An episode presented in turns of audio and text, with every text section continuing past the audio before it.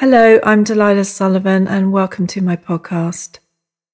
It's an honour to read this passage that I have for you today. It's an answer channelled from my guides, which I wrote by hand and now I read out, in answer to the following question. How can I improve my relationship with my grief? And the answer is as follows. The concept of grief is a word given to the widest possible range of emotions, wider more so than love, for it includes undoubtedly the emotions of love. But love is not grief. Grief has its own signature, and this is what you, in asking this question, intone. How does one handle grief, the range of grief, when one just wishes to love? Isn't that so? And so we offer you don't. Don't try to handle what is beyond the vastness of comprehension. Don't try to fit yourself into an approach to grief.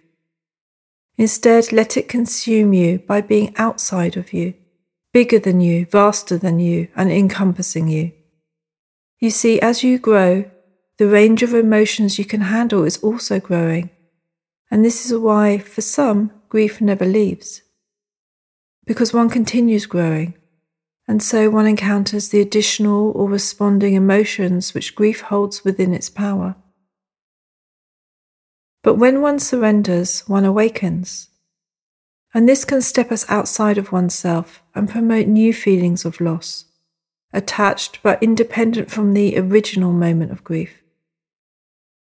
You see, with grief, the solution is to, yes, surrender and be encompassed in it, and also to unravel what is true from what is merely a condition of expansion.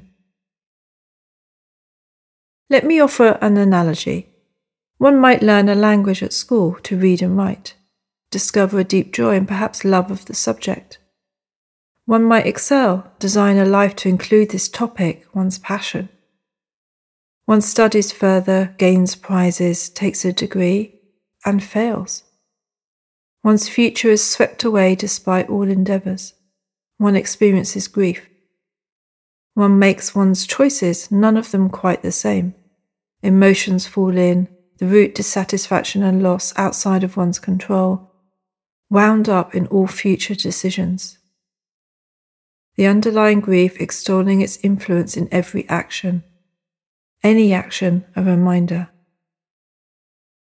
Now, whilst your situation is very, very different to this, the grief must also be untangled. The loss stares at you blankly, and still one separates oneself. And one lets be, and one chooses for today. Independent choice, including all which is present, be this emotions or not, but independent nevertheless. For today commands this, it commands your attention. More than the concept of grief. But add to the grief and you will find a struggle. So our advice, once due processing and acknowledgement has taken place, is to love the opportunity the opportunity of grief has given. For you to experience the vastness of emotions and feelings, of thought and creation, and to also be aware you do not have to choose this. There is a limit to what is feasible in relation to growth. One can choose to fill one's plate just enough, and to be with this, grief included. Another option is to let go of the concept of grief, to feel and to be, with limited attachment and full recognition. Grief can be a deity, but only if one worships wisely. You understand this, we feel. A master teacher your experiences have been, and whilst we would not encroach on an experience which is personally yours, there is some consolation in knowing loss in all its power resides within a very large heart. And this we celebrate, as too we invite you to do likewise. The range of conditions loss brings is not limited to the one who grieves, it is owned by all of reality. Share within yourself this knowing, and you will find your burden lifted. Just a little, and a little is enough.